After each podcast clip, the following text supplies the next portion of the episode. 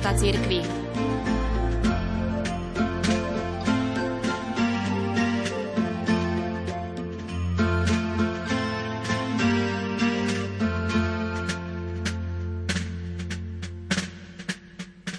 Malebné mestečko Grečo leží 90 km severne od Ríma. Do pamäti ľudí sa zapísalo vďaka známej udalosti v živote svätého Františka a jeho živých jasličiek. Gréčo, obklopené dubovými lesmi, bolo zaiste jedným z obľúbených miest tohto svetca. Pustovňa bola ako hniezdo vsadené do skalnej steny. Práve tam chcel František v roku 1223 tri roky pred svojou smrťou sláviť nezabudnutelné Vianoce a jedinečným spôsobom tak ohlasovať Vianočné posolstvo, ktoré sa dotýkalo ľudí vtedy aj dnes. Od svojho pobytu vo Svetej Zemi v roku 1219 a návštevy Betlehema mal František, veľký milovník ukrižovaného, osobitnú lásku k Ježišovmu detstvu a k sviatku jeho narodenia.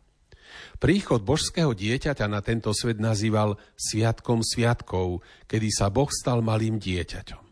Slávil ho s nevysloviteľnou vrúcnosťou.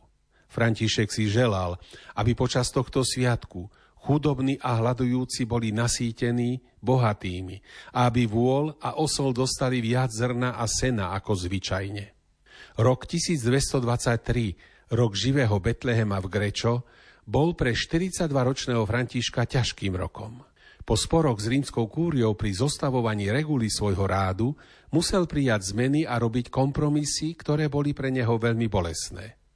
Možno práve preto si asijský chudáčik predsavzal, že Kristovo narodenie v Betleheme bude v tomto roku pred ním a všetkými zhromaždenými ľuďmi znázornené čo najvernejšie a najautentickejšie. Chcel tak ilustrovať spásnu udalosť v regióne, ktorý je podobný miestam v Palestíne, ale zároveň chcel, aby spoločne s rozjímajúcimi účastníkmi mohol mať osobne podiel na núdzi božského novorodeniatka. Preto sa mala slávnosť odohrávať vonku, v chladnom zimnom prostredí v Gréčo, kde Giovanni Velita, Františkov priateľ a veľkodušný dobrodinec, daroval svetcovi a jeho spolubratom zalesnenú skalu, kde sa usadili. Tohto priateľa so šľachtickým pôvodom, ktorý mal dobrú povesť a požíval veľkú úctu medzi ľuďmi, si krátko pred Vianocami dal svetec zavolať do Fonte Colombo. Svetý Tomáš Celana, ktorý sa ako 25-ročný pridal františkánskej žobravej reholi a bol zaiste účastný svetorečenia svätého Františka 16. júla 1228, dostal v tomto období od pápeža Gregora IX. úlohu zostaviť prvý životopis svojho zakladateľa. Kniha bola pápežovi odovzdaná a oficiálne potvrdená vo februári 1229. Vďaka mnohým v tej dobe ešte žijúcim očitým svetkom, dokázal v 30. kapitole verne opísať nezabudnutelnú vianočnú udalosť z 24. na 25. decembra 1223. Asi 14 dní pred narodením pána si Giovanniho Velitu pozval František k sebe, ako to často robil, a povedal mu Ak chceš, aby sme blížiacu sa slávnosť Vianoc slávili v Grečo, tak sa poponáhľaj a starostlivo zaobstaraj, čo ti poviem. Chcel by som totiž osláviť pamiatku toho dieťaťa, ktoré sa narodilo v Betleheme a chcel by som, nakoľko to je len možné, na vlastné oči vidieť trpku biedu, ktorú už ako dieťa muselo znášať, keď ležalo na sene v jasliach, pri ktorých stal vôľ a osol. Keď si to tento dobrý muž vypočul, hneď všetko pripravil na určenom mieste tak, ako mu to svetec nakázal. Čas radosti nadišiel. Z rôznych strán prišli františkanskí bratia, muži i ženy z okolia pripravili sviece a fakle, aby osvietili tú noc, keď vyšla žiarivá hviezda osvetľujúca všetky dni a všetky doby. Konečne prišiel aj František a keď videl, že všetko je pripravené, žiaril radosťou. Postavili jasle, Vložili do nich seno a priviedli vola a osla. Jednoduchosť je poctená, chudoba povýšená, pokora zvelebená a z Gréča sa stáva nový Betlehem. Noc je jasná ako deň a ľudia i zvieratá sa cítia blažené. Ľudia sa sem schádzajú a obnovenie tajomnej udalosti ich naplňa novou radosťou. Lesom znejú piesne a od skal sa odráža jasot.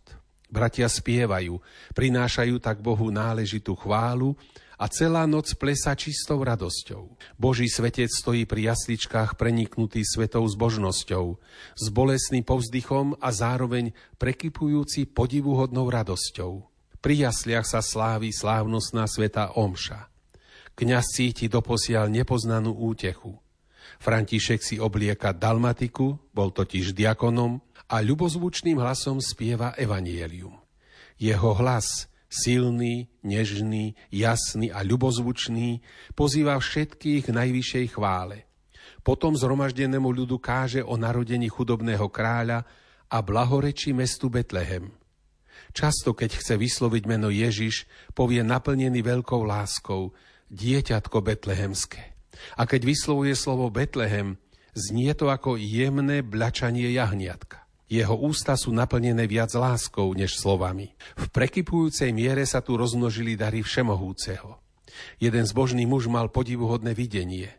Videl v jasličkách ležať nehybného chlapčeka a videl tiež, ako k nemu pristupuje Boží svetec a dieťa bude akoby z hlbokého spánku. A toto zjavenie nebolo nevýstižné.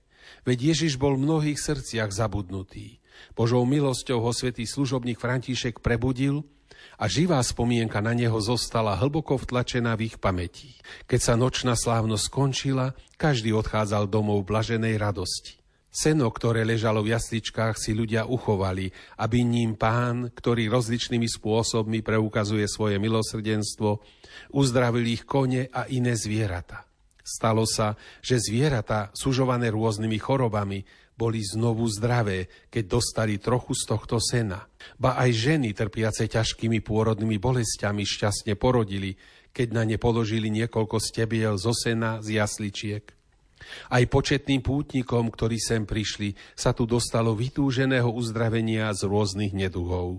Neskôr bolo toto miesto, kde stáli jasličky, posvetené na chrám, aby tam, kde sa kedysi živili zvieratá senom, mohli ľudia budúcnosti ako pokrm duše a na posvetenie tela požívať telo baránka bez poškvrny, Ježiša Krista, nášho pána, ktorý sám seba obetoval v nekonečnej láske a ktorý s Otcom i Duchom Svetým žije a kráľuje ako väčšine oslávený Boh po všetky veky vekov. Amen. Aleluja, aleluja.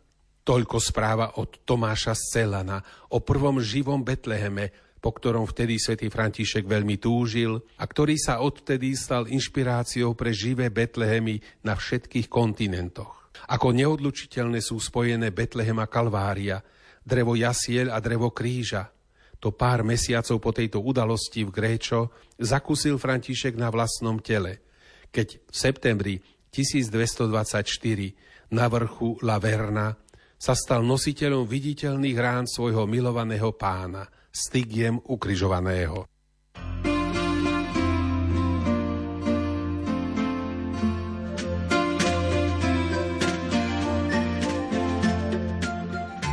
Sonda do života cirkvi.